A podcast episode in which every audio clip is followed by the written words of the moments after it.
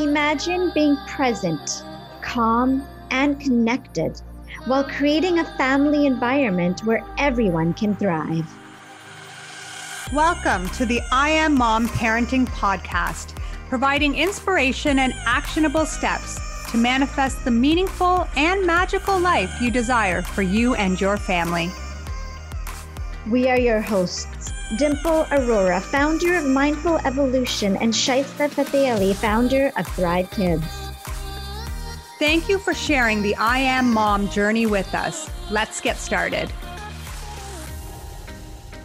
Hello and welcome back. Today's episode is a powerful one, one that will give you insight into a whole other world, the world of human trafficking. Although the exact number of people trafficked in Canada is unknown, there is growing evidence of the widespread occurrence of both international and domestic trafficking. Today's guest will give us insight into this world of human trafficking by addressing its root cause and ways in which we can help combat human trafficking. I'm so, so excited to introduce you to today's leading expert advocate and trainer on the issue of human trafficking, Kelly Franklin. Kelly, we're so happy to have you here. Kelly is, uh, she's a survivor.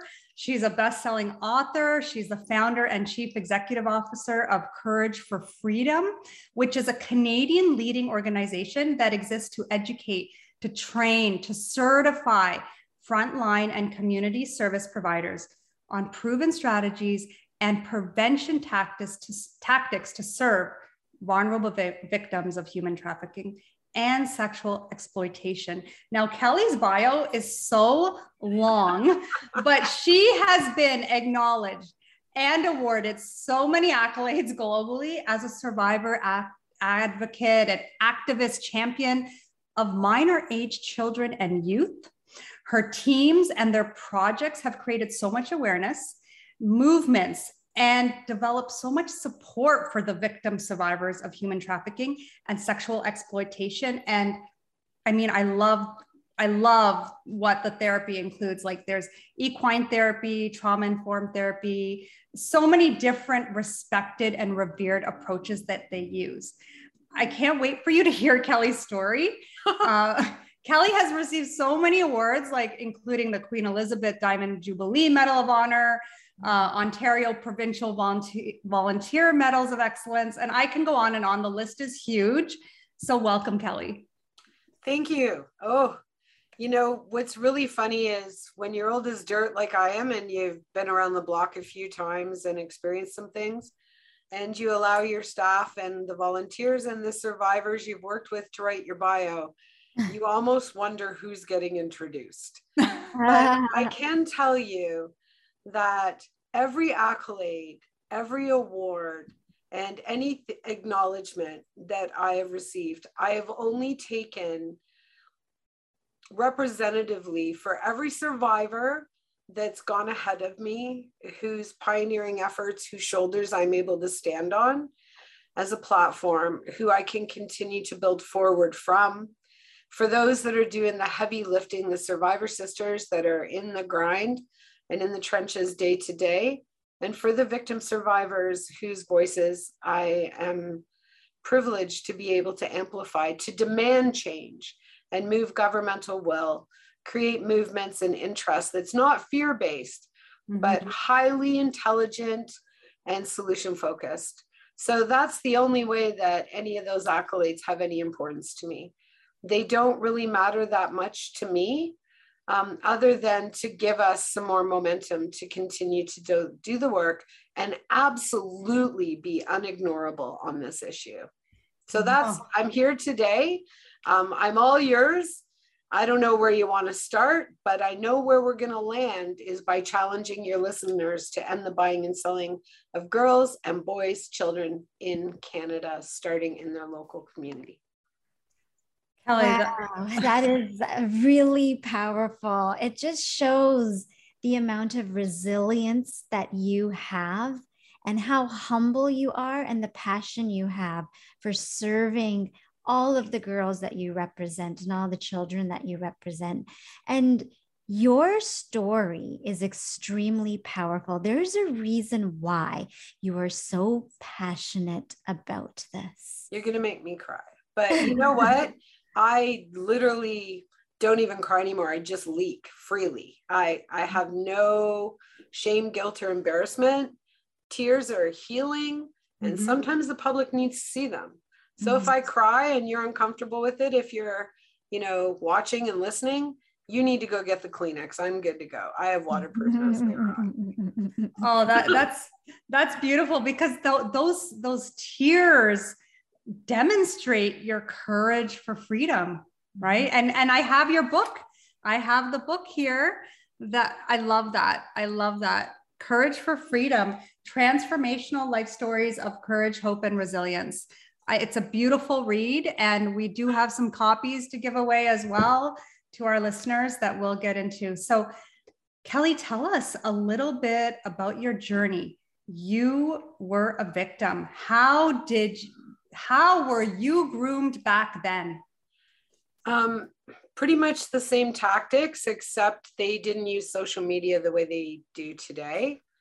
Um, social media just gives those that are going to uh, coerce, groom, lure, manipulate, and criminalize um, somebody that's innocent and vulnerable um, mm-hmm. into a horrific life that they will not even understand and spend their lifetime recovering from. It hasn't changed in that the tactics that are used are psychological. Mm-hmm. They prey on people's vulnerabilities. And, you know, we could list vulnerabilities, but which one of us today or which one of our young people don't have a vulnerability? So, although I could list demographics that are higher risk. And mm-hmm. they include our Indigenous population, those in community living, anybody with an intellectual disability, anybody that has been through the system, LGBTQ plus two spirited community. I think I got it. If I didn't, please don't write the host. You know, and then there's communities of maybe newcomer populations or those that aren't fluent or literate in any of our two Canadian languages. Mm-hmm. And anybody that's um, been in child protective services, the foster system. But I really caution people when you talk about these as placing communities in higher risk, please don't victimize people from these communities, blaming them for being high risk. As society, we fail to provide um, adequate supports mm-hmm. to allow them uh, to not have a higher measure of risk. So anybody is at risk that has a vulnerability, that's struggling with anything in their life and is just wanting to be accepted, needed, loved, important. Anybody that has a gap to what they need to be receiving. Um, anybody that hasn't had the emotional, the physical, the spiritual, and intellectual things that they need as a kid and mm-hmm. and which one of us as a teenager especially and i'm i'm going to speak the feminine pronoun not exclusive because i have worked with male and victims that identify in other orientations but the majority of my work is female and i'm also going to speak uh, specifically to minors although i work with a lot of adults who were trafficked mm-hmm. before the age of 19 or had um, precursors, so ACEs, child sexual abuse and trauma, um, previous to being an adult. Mm-hmm. So, most of the people I work with, mental health wise, um, even if they're 24, 25, they could still be presenting in their trauma cycles like they're 13 to 18. Mm-hmm. So, that's how I'm going to speak. And mm-hmm. that's the age that this started to happen to me. I was a victim of child sexual abuse and came from a well off home, was enjoying teenage life, had a part time job, had good friends, had access to horses. Nobody knew. But what I didn't have was one secure, safe adult outside of my parents' circle. And so mm-hmm. that's what I advocate for. And whether that's young people having a peer or a friend who notices crap about them that maybe they don't want to acknowledge. I never thought that what was happening to me was real or relevant or important. And it wasn't until I was 39 years old that I really went back and did a deep dive to be able to say, yes, this happened. Um, start some counseling circles with my recall. I'd had lots of counseling and stuff before then mm-hmm. because I'd been in jail. Mm-hmm. You know, I'd been incarcerated. I was also, you know, um, incarcerated for coerced crimes that I was forced to execute. I was also a single parent mom. I also had been involved in gangs and communities all across Ontario. Mm-hmm. And I was a badass. I was doing life on the installment plan and became addicted to a myriad. I was a cocktail drug user, eventually landing on some really difficult things. Mm-hmm. And so I've I've been through the mill, but I've lived the rich life. I've been homeless. I've been in jail, and I've mm-hmm. come full circle to say, not on my watch. Mm-hmm. This does not need to be happening to our kids. And I guess it was in 2017. I really got incensed along with a 16 year old survivor. You can see a sign in my background that says Project Honored. And we created that and started the corridor conversations across the province of Ontario. Mm-hmm. Because a 16 year old got sick and tired of the victimizing posters that didn't represent her, would never point anybody to be able to identify her, let alone help her. Mm-hmm. And they were vilifying the issue. And so we got together across our province, we started a movement basically shut down the highways. You know, everybody came out to join in this project, and and the upticks from it were coalitions and governmental responses and movements mm-hmm. that have inspired Ontario to develop the best strategy in Canada to tackle this with my friend Jennifer Richardson, who was at the helm and is now just recently moved on as our coordinator. So the community has to step up and we can't base this on fear.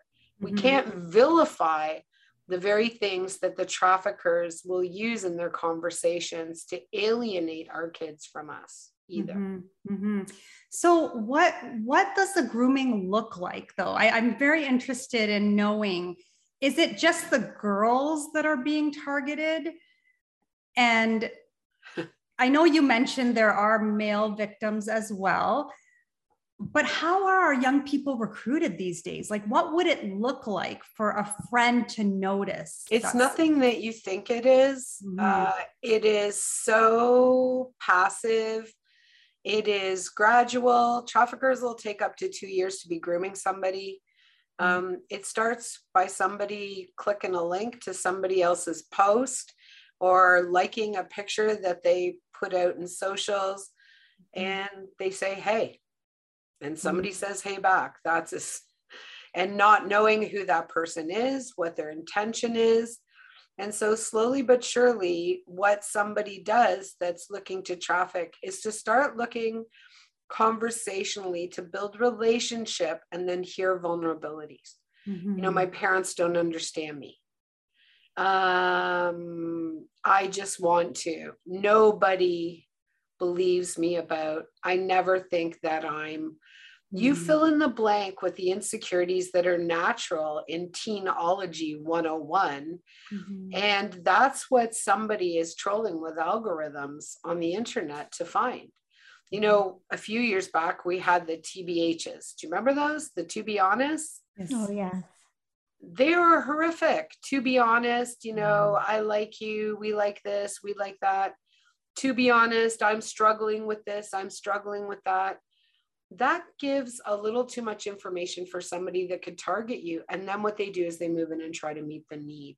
First, emotionally, okay, socially, physically, all kinds of stuff.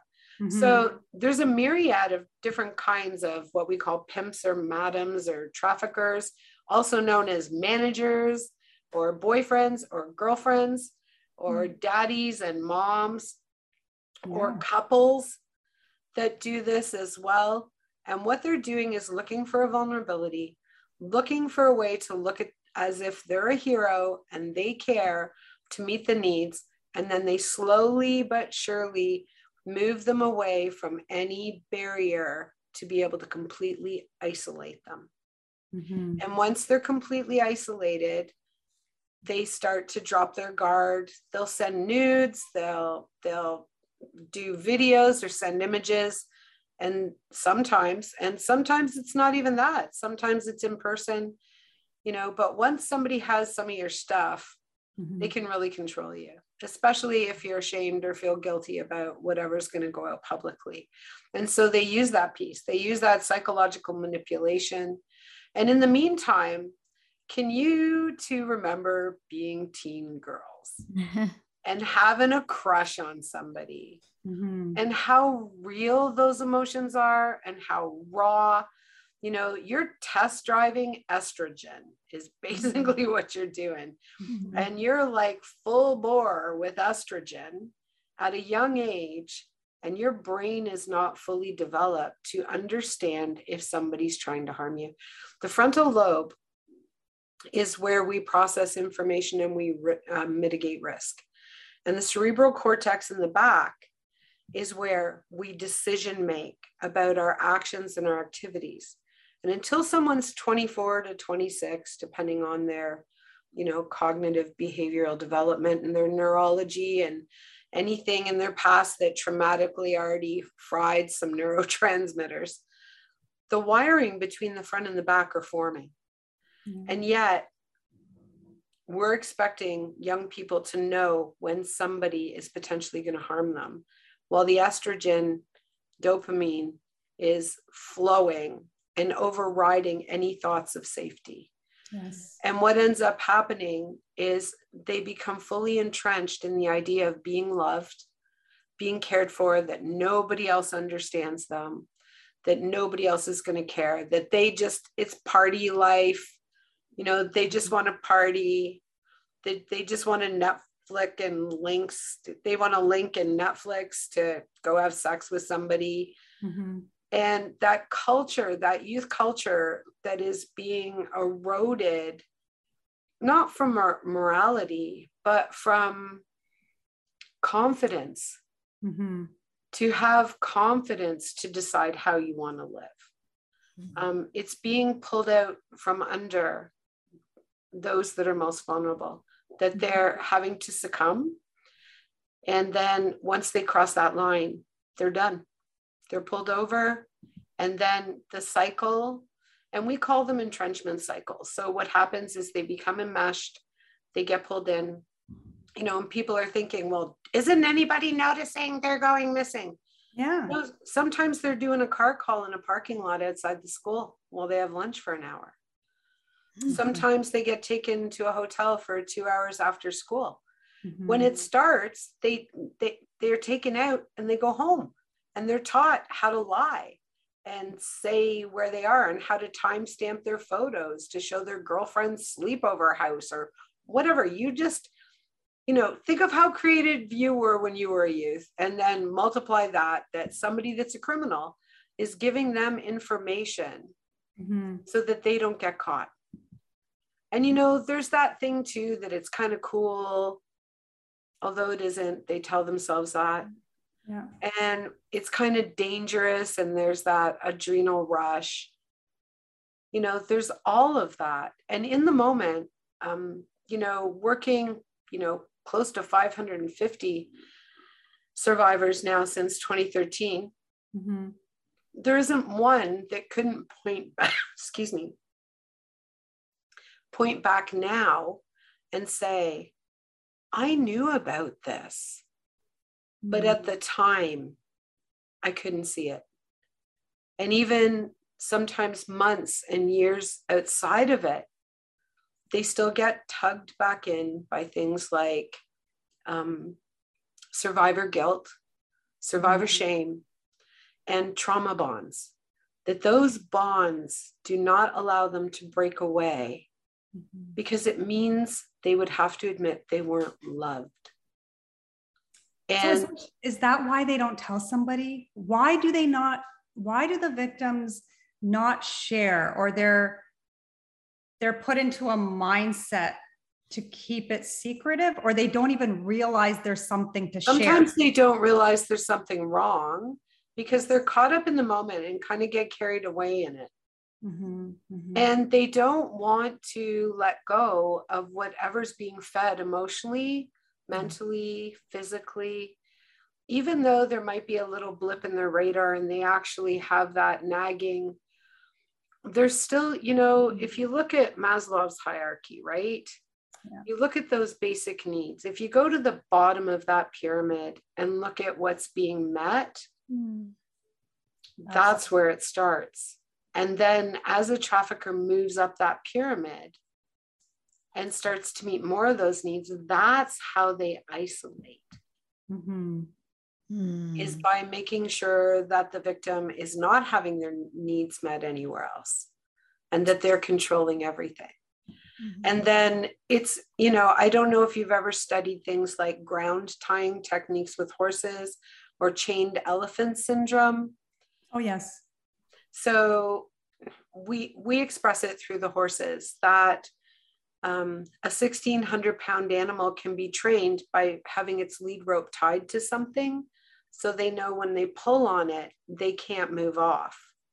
And mm-hmm. eventually by dropping it to the ground with a weight and then doing those exercises and eventually just the weight under their chin of their lead line it's called ground tying. They won't move mm. it's a 1600 pound animal the rope is attached to air but they're crippled from moving mm. that is exactly what happens mentally to a survivor and there's a lot of reasons you know, we're not talking about somebody that's nice. Like, this is not Mr. Rogers' neighborhood.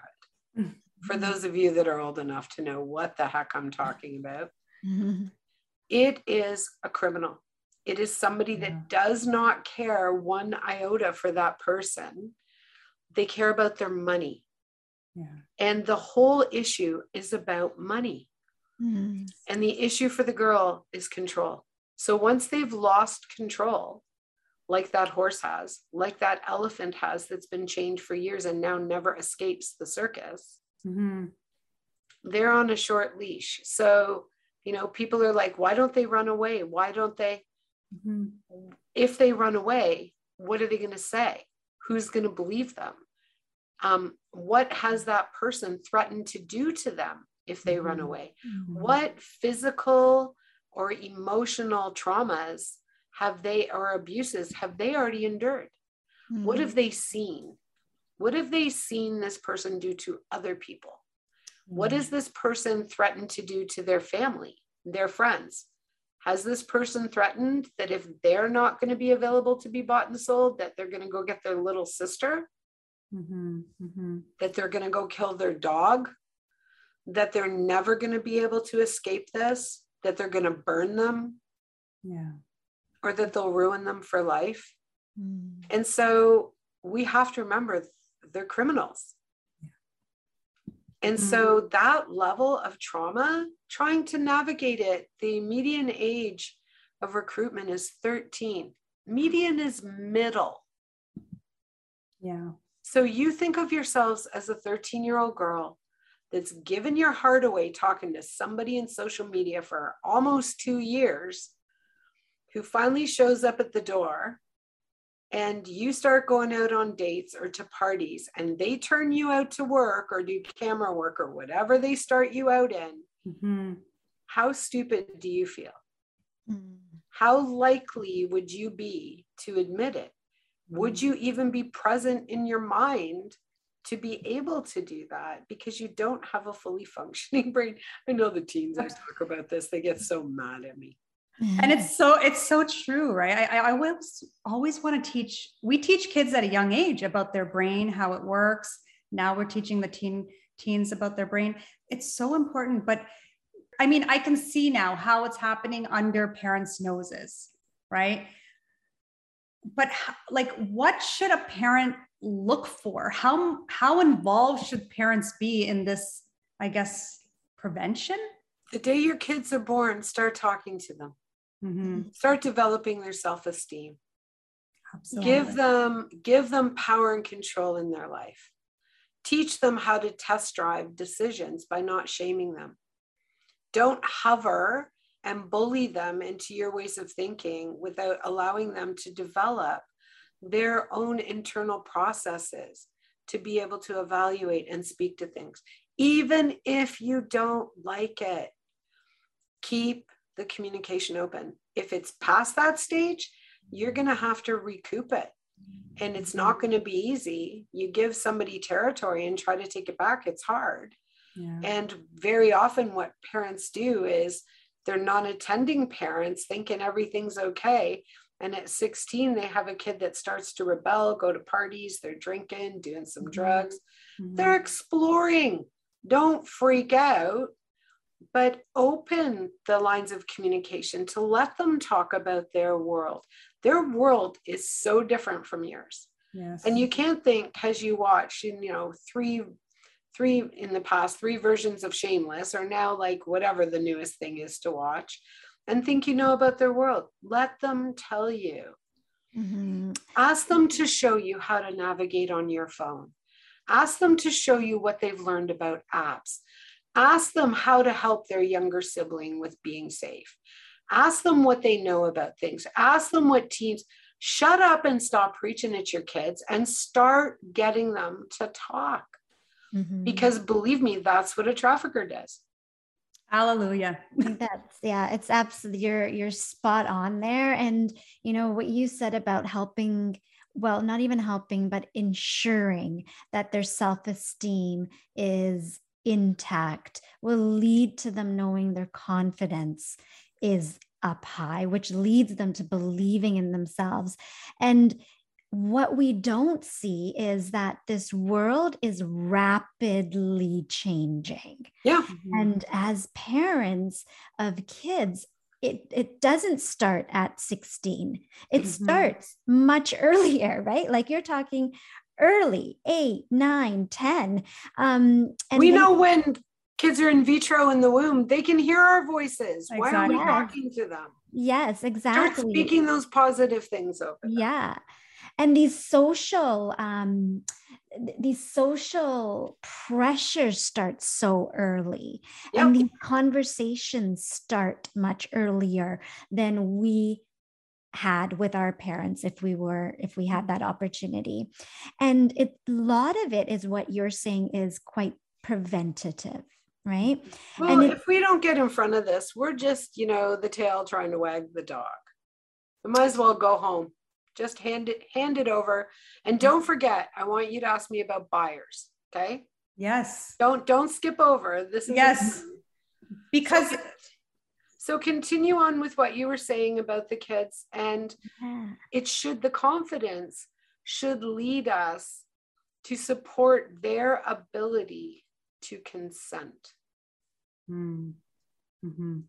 and That's then beautifully said them, they they're going to have to learn the consequences of consent mm-hmm. you know you let somebody kiss you you could get mouth herpes sorry but it's a real deal like you know and it's probably a lot better dealing with that with your kids than like genital warts i don't know mm-hmm. this is a really bad conversation for some people but it's it's all in little increments yeah and so this is the number one thing that parents need to not vilify mm. because this needs to be the lifeline. But I want parents that are listening to understand that you are legally responsible for any content on a phone that any minor has because it's in your name. Mm-hmm. So if there's pornographic material, child porn, CSAM, any of that stuff mm-hmm. circulating on that phone, that parent can be charged because it's their phone. Does that not change the conversation with your kids a little? Mm-hmm. Absolutely. Could you not say to your kids instead of, don't do this, just say, look, I just want you to know I trust you with this phone. Mm-hmm. And I'm mm-hmm. giving it to you first and foremost. So I have connection with you. And I'm not going to tell you everything to do on it, but I can tell you that I am responsible legally if any of this stuff shows up within your phone and I could go to jail for it. Mm-hmm. So if you can make a commitment to me to do your best to not engage in this. You know, one in four kids receives sexting material yeah. before they're 12 years old. One in four. I think I shared this data with one of our friends, Ron. You know, he's a cool cop from Peel, and he was shocked. Mm-hmm. Yeah. But yeah. doesn't it change the conversation if a parent can say, Look, I really need your help. I don't want to go to jail. I want you to have a phone. Mm-hmm. And, you know, your friends might push you, you might be tempted. Can you just talk to me about it and tell me how you're going to plan to deal with it? And I know you're not going to be perfect. You know, I know it's really difficult to be a teen, and I'm going to try to listen. And one of the things that we always did in our parenting, and, you know, I worked with over 10,000 kids in our programs when we were Farmtown Canada on our farm. Mm-hmm, mm-hmm. And in those seasons, one of the things that I encouraged is if your kids tell you the truth, they shouldn't be punished for telling you the truth. Yeah. There could be circumstantial punishment or repercussions from what they're telling you, but you can't punish them for coming to you. You can't. Mm-hmm. So there's not there's natural consequences for a lot of things that they might disclose. Mm-hmm. You know, and kicking it back to them and going, "Oh my goodness, you're involved in that. So what do you think we should do?" Mm-hmm. Instead of, "Wah." There's you're grounded. You're grounded. I shut off your phone for life. You have Yeah. no TV, no Netflix. Oh, great. Where do you think they're going to go? Mm-hmm. They're going to get a pimp to give them a burner phone, or a friend is going to let them use their internet. Like, Mm-hmm. Mm-hmm. Yeah, definitely. I think, uh, it, and then it goes back to our our conversation around the proactiveness and the reactiveness, right? And a lot of the times, these reactive situations is what um, disables the trust and the communication that we have with our kids and doesn't serve those needs right that no, um, a buyer will will look at and gain from right if you're late to the table, go sit at another table with your kid. Mhm. Go off topic. Um, you know, deflect. Get to something, build your common ground, make sure they know they're loved. And you can't give them two hours of lectures and then at the end go, I'm doing this because I love you. Oh, shut up. Wah, wah, wah, wah, wah. They haven't listened from five minutes in. Yeah, I, I see this often. I'm sure Shaista, you do too. Uh, yeah Parents are hard on their kids. We're hard on our kids. We're scared it's- of being crappy parents. Exactly. But, and I've explained this to my daughter too. It's because these parents, it's like we put this judgment on, our, on ourselves. And it's our own unhealed stuff that keeps us reacting and reacting. We're not confident. Exactly. We're not We're, grounded. we're not Not healed. We're not We- healed. No, yes. we we live with every catchphrase, and next thing that comes up, that's the next new thing. to trigger, to trigger us. No, it's actually like our measuring stick of our success. Exactly. That's Like, exactly are, what are it we cool? Do we fit in this? Do we have this vibe? Do we have a tribe? Do we have a crew? Are Yeah. we coached? Are we coaching others? Mhm. Are we resilient? Are we intentional? Are we insec- intersectional? Oh Mhm. dear God, I just want to be myself. Like it's funny, I just wrote a chapter with some really cool friends. Shout out to Paula Moran and Victoria Craig. The book that's coming out is called Life Out Loud.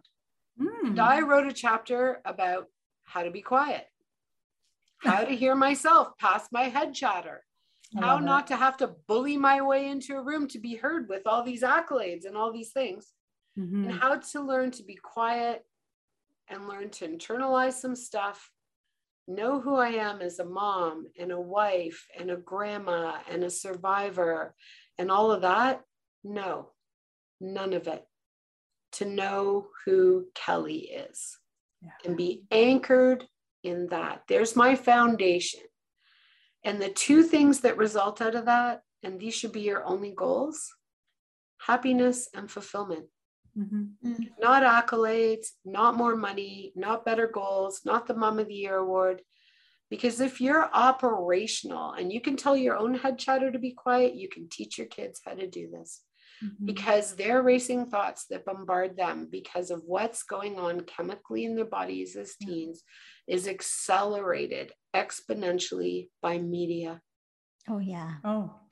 So, teaching your kids how to find 30 seconds of quiet space can happen when you're with them and go, wow, you know what? I'm reading all this crap and I'm really worried about it, but I'm really thankful that you're my kid. And I want you to know that you can come and talk to me. And maybe I'm stupid and I don't know how to deal with the issue, but I need to listen to you. And to teach your kids how to make noise or signal you when they need to. Mm-hmm. Because believe me, traffickers are reading those cues. Yeah. They see when they start posting out a bunch of crap that's telling people that they need some accolades or um, edification. They need somebody to boost them up, give them bigger mm-hmm. words, or they're just lonely or isolated. So, why aren't we seeing this in our kids? Well, and the other thing is, let's teach kids to do this for one another. Mm-hmm. Mm-hmm. Because those are the friend circles that are going to push away the capacity for traffickers to access clusters of kids. Because now, you know, if you look at the demographic of those that are pimping and trafficking, mm-hmm. they're 19 to 32, and they're not all male anymore. Oh. And they oh. very often are using a female accomplice mm-hmm. or they're recruiting young people in malls and high schools. Yes, and friends in high schools that are posing as as girlfriends, uh, and and so or just friends, just friends, friends that like yes. come to a party. Mm. But you can't be afraid of a party. How many of us mm. wanted to go to a party, want to wear that nice, cool outfit, mm. you mm-hmm. know, want to wear makeup or whatever? Like, and so, one of the things that we've seen as a trend recently mm-hmm. is that traffickers are now targeting more uh, racialized communities. Okay. Because parents or grandparents or aunties or uncles think this does not happen in Canada.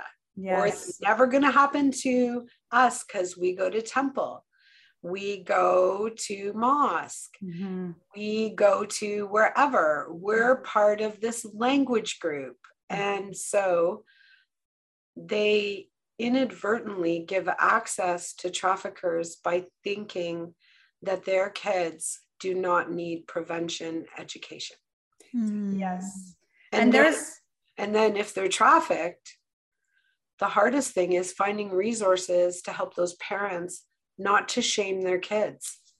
Yes. Absolutely. Not to blame Canada. yes, and and there's a lot of a lot of newcomers right now in the South Asian community. Yes. Who don't expect that these type of things happen in Canada. And it's that well, ignorance, that ignorance that uh you know, how do we educate? How do we educate people and, and right here? For example, so, yeah. So tell you, us about do you two. Do you two have any connection with with any other ethnic or language communities or religious communities? Of course, mm-hmm. right. So what are they? Mm-hmm. Mm-hmm. Tell me, what are they for you guys? Mm-hmm. Oh, so many d- different uh, community, temple communities, uh, local communities, uh, the Muslim, within the Muslim community, there's so many mm-hmm. different Muslim communities. Exactly. Um, South Asian community. The South Asian community is huge because it breaks down into so many different sectors. Mm-hmm, mm-hmm. So, what we did is we looked at the census information for the province of Ontario and we lined it up with the demographic that we were seeing of the new stream of young girls that were victims and what was happening. For me, you know, it's anecdotal data that nobody can kind of search. It's all the allies that I know looking mm-hmm. at trends. So we were identifying two things. The first is that more young girls from different ethnic, racial backgrounds, different experiences as either immigrants that are generational immigrants or newcomers, mm-hmm. or from another religious community outside to the Caucasian communities, that they were being targeted. Okay. And the reason they're targeted is because they there is an additional measure of shame additional measure of shame for their families within those communities so working within muslim communities yeah. i have been on this in a serious fashion to the point where we um, introduced ourselves almost in a demanding way to mm-hmm. the Canadian Council of Muslim Women and said, I'm not here to tell you what to do. I'm here to give you everything I know about this and work together to disseminate this into community for you to take it and run with it. And that's what we're doing. So, right mm. now, we have almost completed uh, 130 awareness graphics with information into Arabic, Farsi, Urdu, Somali, and Beautiful. then French. Now we're looking for languages that um, include Punjabi, Hindi. Yes. We've also included Ukrainian translation yeah. and and Turkish and anybody that you know that can translate 130 phrases into their language, I need them. Oh, just I, got, I will give you the oh, phrases. I got the perfect person. Them. So I I also need Korean. Yeah. I okay. Cantonese. Got Every it. language that is, I need Tagalog. Yes. Mm-hmm. Filipino. Yes, Filipino. Mm-hmm. My friends that make me fishball soup. Sorry, it's always about food for me. So if we take the awareness information, which is the prevention, mm-hmm. we've created a one pager we're trying to get the government to bridge it into all our ESL and link places, mm. English second language places. Any places a newcomer is going for support services, they can put this up on their screen. It's in their language. And it also talks about labor trafficking.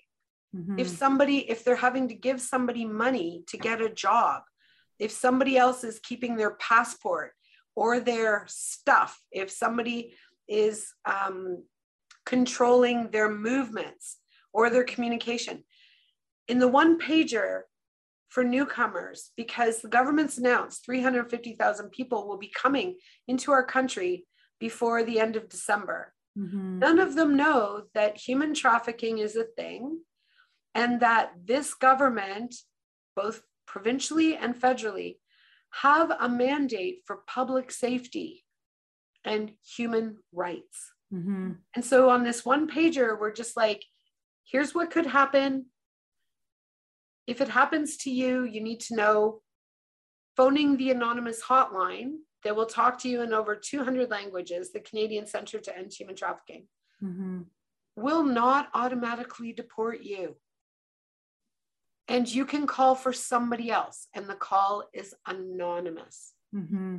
but to give them this information when they come into the country or when they've been here for a while mm-hmm. and now they're kind of stretching their wings and they're taking esl and they're learning about job skills and all this stuff in community let's take the scary stuff away and say this is your right to safety in canada mm-hmm. I wonder if um with the influx of refugees, right? So like Ukrainian refugees. They're not refugees. They're mm-hmm. actually not identified as refugees. So we really need yeah. to understand this. They're coming in under work visas, temporary work permits. Mm-hmm. They do not have refugee status. They have mm-hmm. less rights. Mm-hmm. Mm-hmm. It's we really did a deep dive on this. Sorry to cut mm. you, but it's really but this language is important because yeah. they're not allowed to be refugees they have a 12 month work permit yeah they have to find work they have to find housing mm-hmm, mm-hmm. Mm-hmm. and many of them right now are being forced to move consistently i'm working with two women and three kids and mm-hmm. they and they were part of the first in part of the first series in and their experience was horrific and they're forced to move every couple months because the only place that'll allow them to live anywhere is Airbnb, and they're charging them exorbitant amounts of money.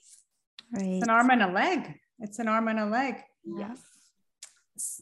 So yes, we do. We do have to put the information out, but mm-hmm. who's going to carry it? So mm-hmm. for so which communities would you identify in with language or religion? Do you guys mm-hmm. feel comfortable just sharing? And then I'm yes. going to challenge you. Absolutely. So Hindi Punjabi communities for me, like um, Punjabi communities for me. Now mine is uh, um, Muslim communities, Gujarati speaking. Okay. Mm-hmm. So here's the challenge. So how am I going to get this stuff into your hands for you to find people in the community to start the conversations? Mm-hmm. And the other part is how are we going to find those that are trafficking trauma informed that can offer support across Canada mm-hmm. to somebody that has this happen to them in a language that allows them to include their family in part of the healing. So if anybody's registered with a PhD and does trauma work, yeah. you need to register with the Canadian Center to End Human Trafficking as a support and they pinpoint you. And mm-hmm. then if somebody calls in they can refer somebody to you. The vetting process is fairly simple. Mm-hmm. How do we close the gap? So yeah. every time we find a gap or a deficit where we're finding more things happening, like right now, we know that there was an um, there's a lot of activity in northern Alberta, up in the oil rigs in the man camps, and who was being affected were young Punjabi and Sikh community children and youth, women and girls. Horrifying. It starts out as labor trafficking and it can move mm-hmm. into anything. And nobody even realizes it till it's happening. So, how do we put the prevention information into the hands of the community? Mm-hmm. So, we're mm-hmm. doing a bunch of things. The first is it's called Project Interclusion. Mm-hmm. It is our statement, July 30th, for Project Maple Leaf, which is UN Day to End Trafficking in Persons. We're going to ask you guys to hold signs, add your logos, add your brand, do mm-hmm. a hackathon, hashtag it out, and just make this go viral, not only in English and French language speaking communities, but in communities in Canada that are different language speaking, are other religious institutions. We're taking this to the mosques. Mm-hmm. We're asking the imams, please educate your people. Here's the training. So we're training right now directors from the Canadian Council of Muslim Women mm-hmm. and anyone else that wants to take the training in their language with culturally sensitive um, graphics and information. We're training you.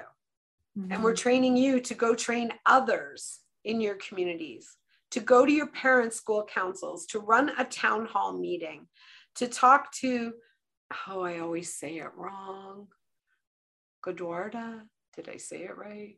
Gurdwara. The Gurdwaras. Yeah. There you go. Okay. I just should say Golden Temple, right?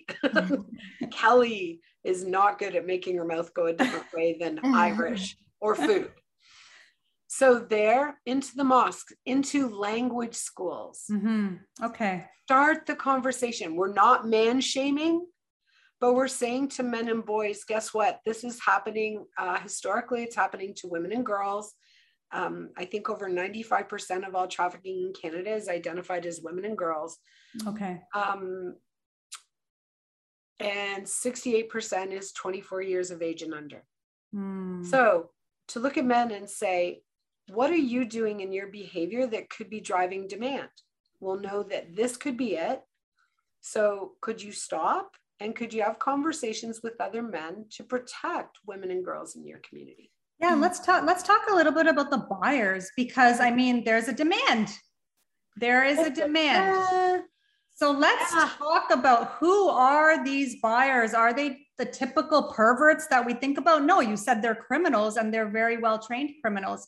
So uh, no, the, the pimps are criminals and they're very well trained criminals. Buyers are criminals because the, actually, in the criminal code in Canada, it is against the law to buy somebody in an act of commercialized sex. So everybody buying anybody mm-hmm. for sex should be arrested under the criminal code. When's the last time you've seen that on the front page of your paper? Exactly. And what how are the police involved? Like what kind of actions are there are they taking? Because the way we met is through uh, when you came to Oakville to speak to our community and our uh, police officer, chief of police brought you in. So tell us about how is the police involved and what can be done to educate these buyers on their behavior? Well, first of all, I just like to say if somebody has something going on in their life that's causing them to struggle with mm-hmm. any type of addicted behavior or um, harmful behavior to them that's affecting their relationships, their ability to work, their mental health that has to do with sex buying or porn or child porn or just a myriad or any other fetishes, any of those things. We actually have a list of supports across Canada that you can anonymously get some help for yourself because we know that this just doesn't affect the person. It can also affect their family, their partner. If they get caught and their name's put in the paper, it affects their kids. Mm-hmm.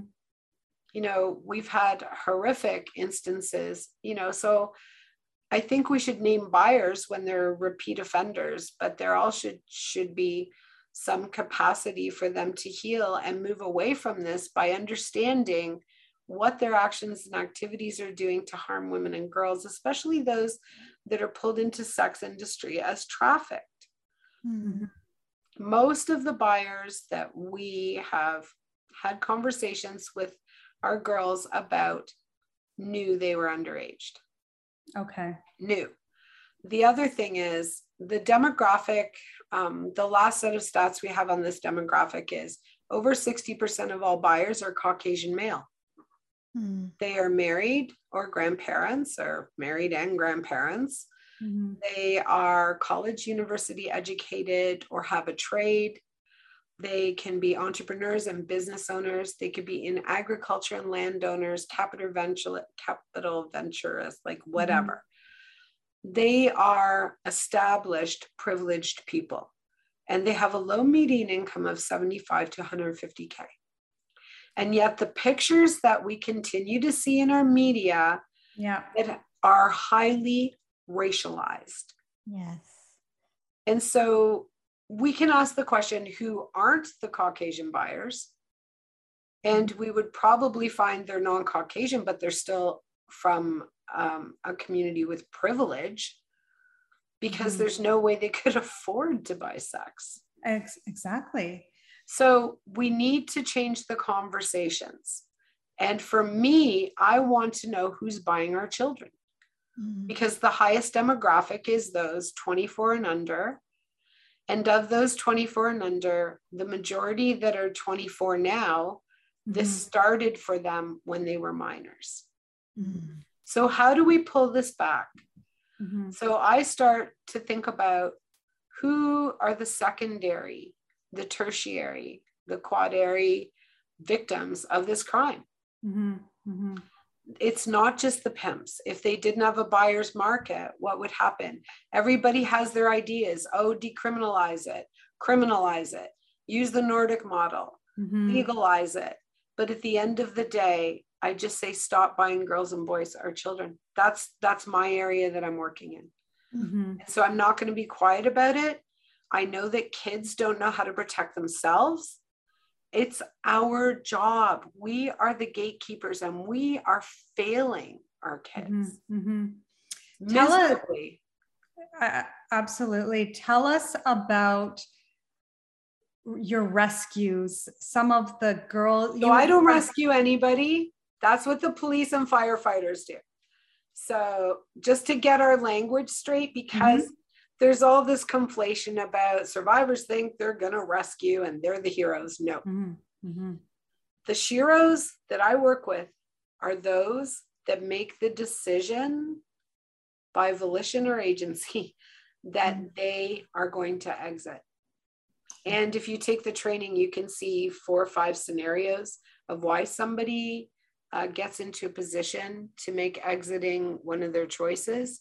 And one of them is to have a support person that's willing to assist them. Mm. There's stages of exiting. The first six months are known as chaos. And believe me, they are. You got to put your seatbelt on.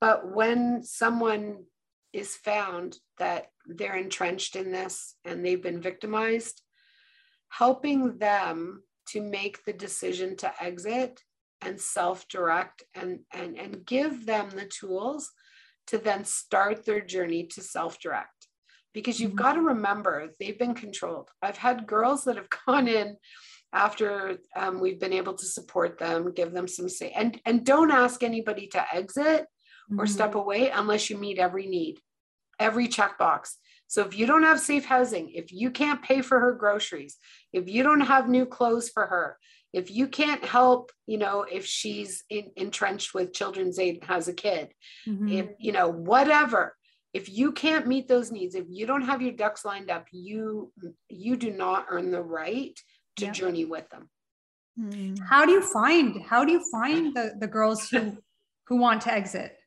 so sometimes when you first meet them they don't want to and you build relationship mm. so even working with the police you know they might have like a 17 year old who is really struggling with addiction and is incoherent so they take them into the hospital and they'll suction them and somebody will you know give them um, some medication to sedate them and they could come to and they're still not ready. It's how you treat them in those moments that they're going to remember for when it gets really rough and they start and you know when you take our training you also see there's a whole series of scenarios mm-hmm as to why they might consider. Um, they could be thinking they're going to go to jail, they're going to die, yeah. their pet's going to die, a family member is ill, this isn't working, they're tired of the abuse, their kids are being controlled. Like there's all these reasons that are setups for them to start considering, okay, maybe this isn't working. Mm-hmm. And then just having that secure person outside could be a police officer, a support person, somebody from victim services, a teacher, a counselor, a family friend that's trusted. Mm-hmm. That they just know that if they kind of make a move towards it, that that person is going to support them mm-hmm. and and really help them think it through. Because at those points, mm-hmm. I mean, if you look at um, the behavioral behavioral and cognitive barriers to exiting, at first um, one of the things are they can't meet their own basic needs. They might not know how to do laundry or how to budget yes. or buy groceries or pay rent or have a bank account or drive a car or mm. or like never mind oh we're going to grab her out and throw her somewhere sing kumbaya and stick her back in school mm-hmm. like you have to start thinking about really what is the plan that they're going to be able to anchor in so the mm-hmm. first is do you want to be safe today? Mm-hmm. That's as mm. far as it goes. And you can't go past there because trauma brain has them operating in catastrophizing. It has them operating in, uh, you know, there, there are three um, modus operandi is to how we react according to the psychiatric journals it's fight or flight. And then with trauma, you add freeze. Freeze. With human trafficking, you then add fawning. Yes. If you don't understand that, you can't work with a survivor mm-hmm. because you're going to harm them. And the pimp's right, you weren't able to help, so they're going to go back. Mm. And sometimes it can take up to 18 attempts to exit, anyways in and out, back and forth, yo-yoing, gradual process, initial process, back to chaos, reacting again. Mm-hmm. And, and these these girls at this time of exiting, are they still living with their parents or their families? Sometimes. Sometimes. So, and this is why person centric care is important. It's again, it's a social work mm-hmm. catchphrase, but mm-hmm. not a lot of people are doing person centric work we are still looking at them like cookie cutters and this is our approach but you can't you ha- literally have to do a deep dive because there are two full pages of additional trauma responses to someone ht mm-hmm. and sexual exploitation that go past and beyond gender based violence, sexual violence, domestic violence. So they have all of those trauma indicators yeah. and then a full two more pages. Mm. And so if we don't come at it with this approach, mm-hmm. if we mm-hmm. don't understand entrenchment and the systems theories that we need to operate through about mm-hmm. what they've experienced mm-hmm. and their um, i think the most important thing in any work that anybody's doing with young people is understanding capacity mm-hmm.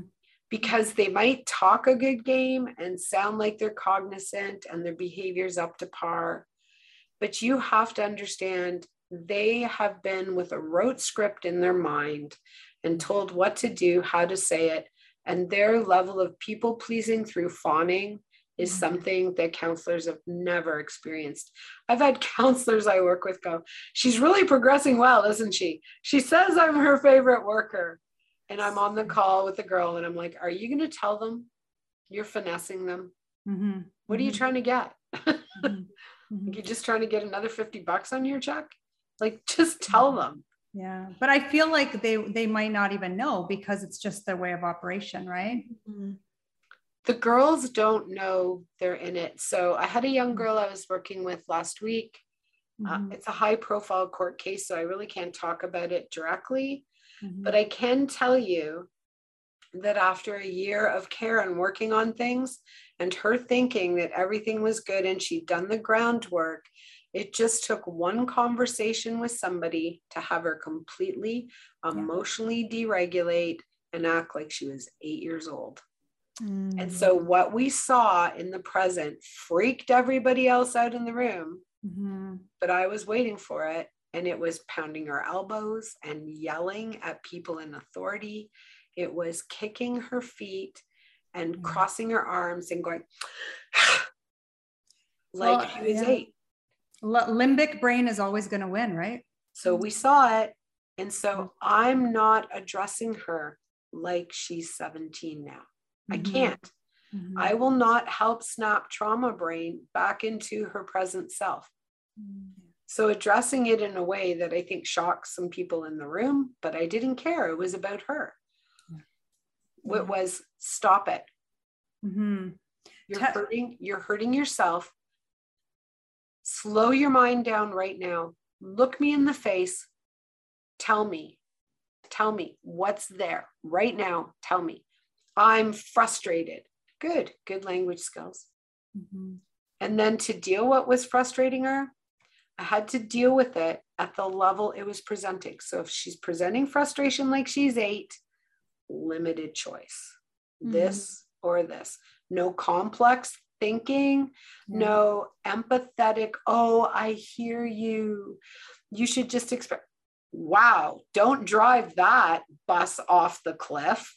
Mm-hmm. But how do you help her stop the head chatter? So we start talking to it and we mm-hmm. say things like, Are you spinning? Are your thoughts really fast in your head right now? Good. Okay, they are. So pick one pick one, and then we're going to sit and stop the rest. Mm-hmm. And we do this work with horses. Mm-hmm. And if we've done the work in the barn and we've done the work with art and we've done the work through talk therapy, I call it sushi therapy because we go out to eat a lot and we drive around mindlessly. You know, mm-hmm. how many of you as parents drive around in your car? You know, you've got a captive audience with your kids. Mm-hmm. Use the time as valuable. I do with survivors. Mm-hmm. So I sow seeds. When we're going to be doing this in the future, you know your brain is going to try to blah. So now I have a young woman that after it's now 18 months mm. can say to me when she's going, excuse, excuse the language, batshit crazy.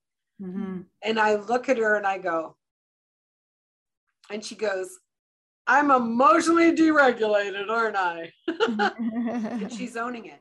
But yeah. I couldn't have said that to her even six months ago because it would have been highly offensive mm-hmm. and re victimize her to tell her she's broken. Absolutely. She's not. It's the, her experience. Mm-hmm. And her brain is actually doing this because it was a protection mechanism originally. Mm-hmm. So she doesn't need the protection anymore, or maybe she does from counselors that don't understand her, those that put her into group before she should be there, Mhm. those that think she should be a survivor telling her story before she has at least five years of anchored healing, just so they can get their research project, do a movie, or have a survivor speaking for their agency. Mhm. Nope. They it- they deserve the right to heal the best way they can. And if we are not approaching this, if we're just throwing them into, and, and God bless the violence against women shelters and the sexual assault centers, because they were um, they were made responsible for the solutions to this because it's the only place the province had the pre-existing relationships to dump the money. Mhm. And so now they're a catch basin for every type of women's and girls' issues. Mhm. But do we really believe a 16 year old belongs in a shelter that is not getting person centric care by a trauma expert 24 7 while they start their exiting journey to heal? We Mm. owe them, we have failed them. And so I am like, stop giving money to people for prevention. Stop giving money to people for awareness. We can do this for free. Look what we're Mhm. doing. Mhm. Courage for Freedom with Project Interclusion. It's free. We're giving these gifts back to the community and the government to empower ourselves. But Mm-hmm. where the money needs to be spent is creating safe spaces that are unilaterally available, not um, not program centric, linked into everything else. Mhm. They Mhm. need to be specific for HT and SE exploited survivors recovery and reintegration back into community. So we need tiers of housing. And you shouldn't have more than three to five in a house. Mm. And the trauma care needs to be 24 7 because it's at five o'clock in the morning that somebody has a meltdown, or three o'clock when somebody has bad sleep cycles, or it's at four o'clock in the morning that somebody that has stomach issues over their trauma needs to eat and cook. Mhm. You just have to do it different. And so we're making a lot of demands and we're asking people in the community. You know, there's a lot of people out there doing the education. Most of you can do it for free. Mhm. But Mhm. those, especially the survivor allies that we work with, you know, don't just give to an organization that say, we do this in community and we're helping do all this stuff and we're advocating and we're partnering and we do this. Can you get the money to somebody that's actually frontline supporting victims? Mhm. They're paying for the gas to drive them to court. They are giving up everything they can to buy them groceries. They're paying their rent when they're going to get evicted. They're paying for the hotels when they need it. They're paying for their diapers when their kids need it. Mm. And we don't need the money just going to justice. We know how to police this. Mhm. There's human Mhm. trafficking units that know how to do this. But we can't make the commitment to keep policing this, telling people we're going to get you out. There's an exit strategy and there's nowhere for you to go. Mhm. You read the articles in the paper about children's aid communities that they get the call on human trafficking survivors and they have to put them in a hotel. Really? Sorry, I get really angry about this. Yeah. So- No, and I think we can hear your passion in it and um, the importance of us as community members getting involved. And I know that all of our listeners will want to get involved. How can we get involved in this mission? Where can people find you? Yeah, so here's the deal. Don't try to recreate the wheel. I'm telling everybody, don't go off and start something new. Go and tent make. Support what somebody's doing that you know is having impact that interests you. So if you like that I have a loud mouth and we try to train change legislation, we want to empower all communities to do their work, but we also are boots on the ground front line. So we still Mhm. have, you know, I'm not telling my survivor story. When you guys talked to me initially, I don't want to share my past. It's Mhm. dinosaur days. I need to share what's happening right now because our response needs to be for right now. So right now, I have girls and I don't have funds to care for them. And we just put more, sorry, I'm going to cry.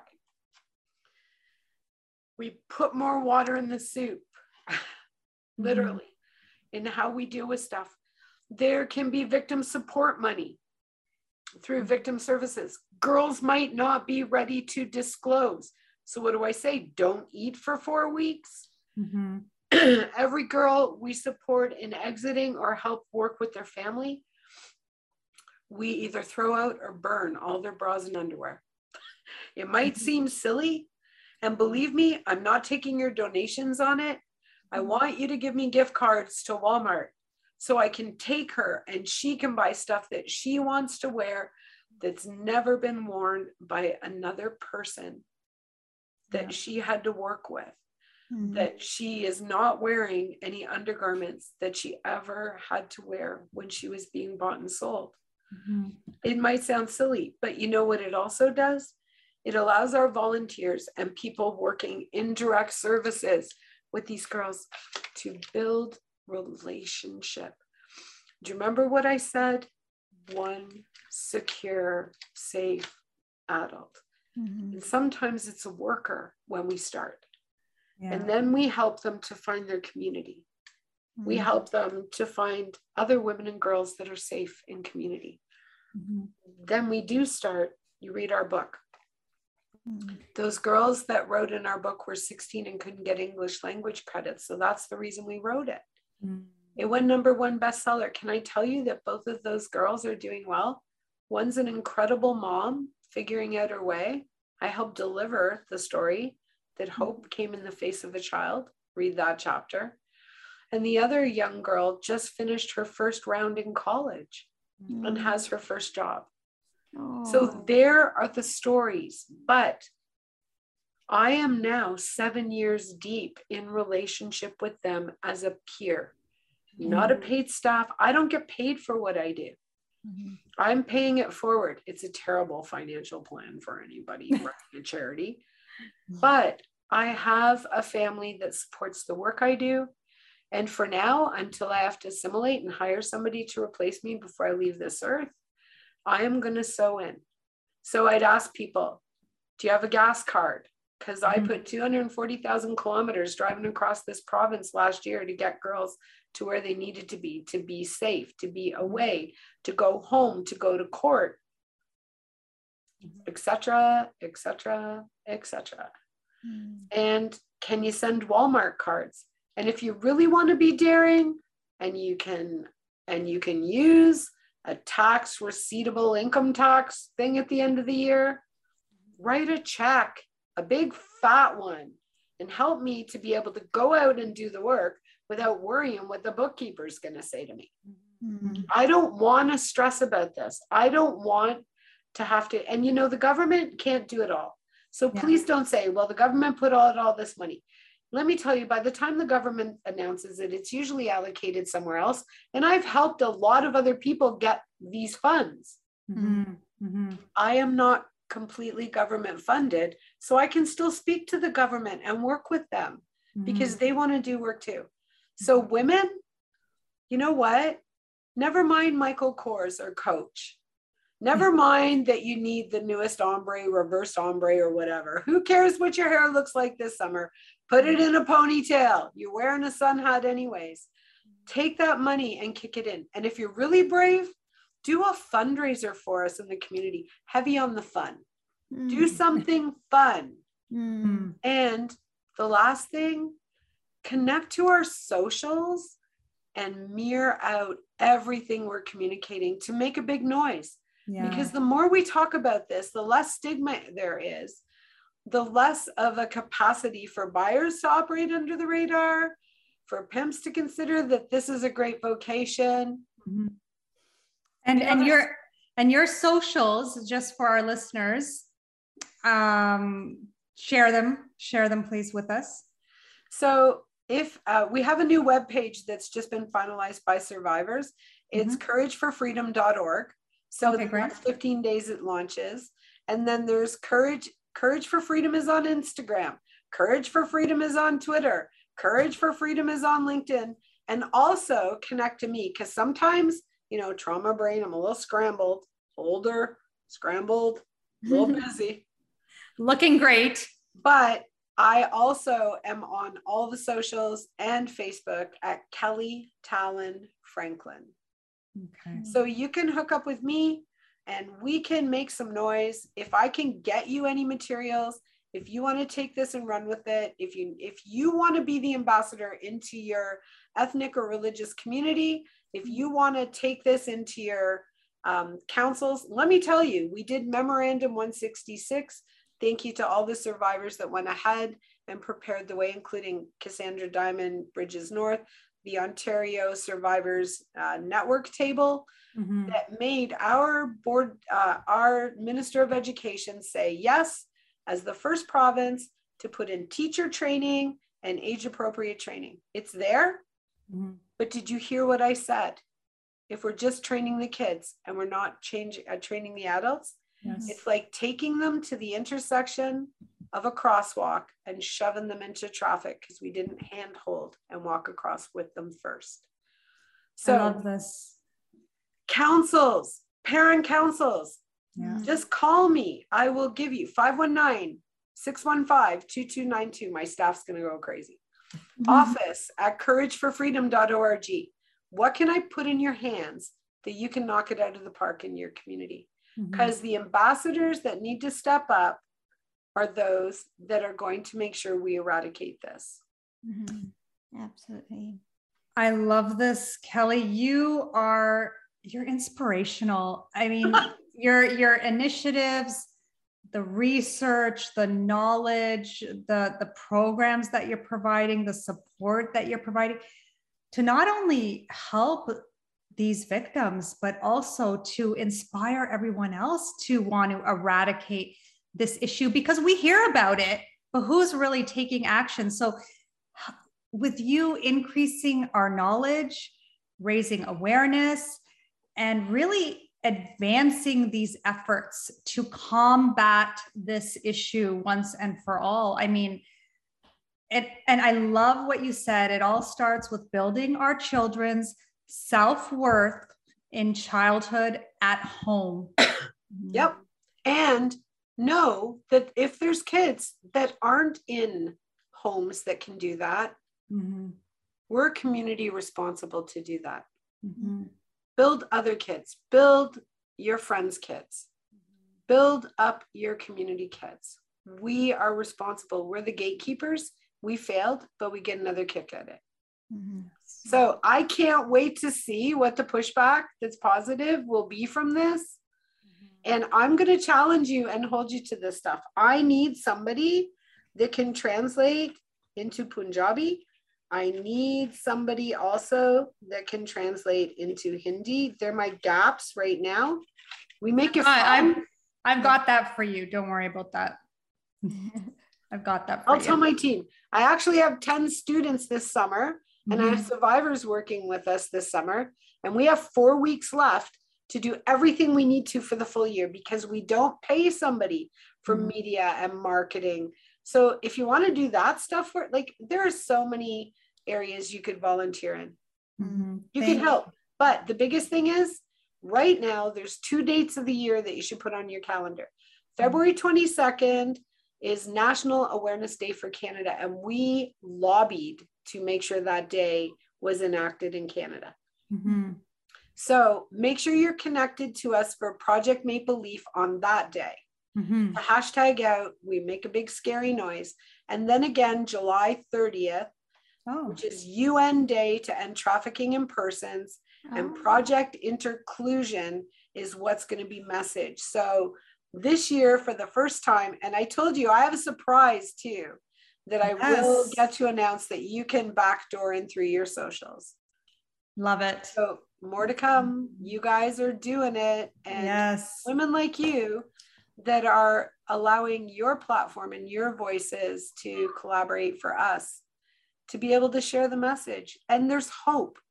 There mm-hmm. so much hope. I've told some stories that are difficult, but I have just as many stories mm-hmm. of how working with us, working with any frontline support worker that's putting all their resources into the victim survivors and not Mm-hmm. multiple layers of salaries that are not needed. Mhm. And, Sorry. and and Gotta and go to the girls. I I I just I love that you're not getting tired, Kelly. Yeah. I mean, not it tired. is it has got to be the most tiring, uh, the most tiring initiative. But I like what you wrote in the book that you gave me, and you said to send you on a mission to protect girls, never get tired. Never Oh. get tired. That's beautiful. You That's think of how beautiful. tired the girls are. Mm. Absolutely. So thank you, Kelly, for sharing this. And I know it's it, it's it's like a dark topic, but you're bringing so much light to it for all of us, and we appreciate you. We love your honesty. We love your vulnerability and your your passion Mm. for this purpose. So thank you so so much, and we honor you and the work you're doing. Thank you. It's all of us. We all Mhm. care. We all have a role to play. Yes. You know, I say there's people on page one on the issue. There's people on page 250. yes. If we can just give everybody a role in here, Mhm. we'll be the dog wagging the tail again. Yeah. It's good. So I am going to send you your signs and expect to see your following to knock it out of the park. Love it. Love it. Thank you so much. Mwah. Thank you for being here and we appreciate you. And thank you to our listeners for listening. We will be doing a giveaway on this amazing book, Courage for Freedom. Please follow Kelly Tallon Franklin on social. We will put all the information in the show notes. And please refer to our show notes to get all the resources you need to take initiative to help with these projects. So and thank you. please follow women that are Mhm. bringing you issues. Make sure you friend up. Get their followers up. Women that are doing good work like this, we need to Mhm. support them. Yeah, for sure. Absolutely. Thank you so much Yeah. again. And thank you to our listeners. And we will speak to you again next week. Take care. Bye. Bye.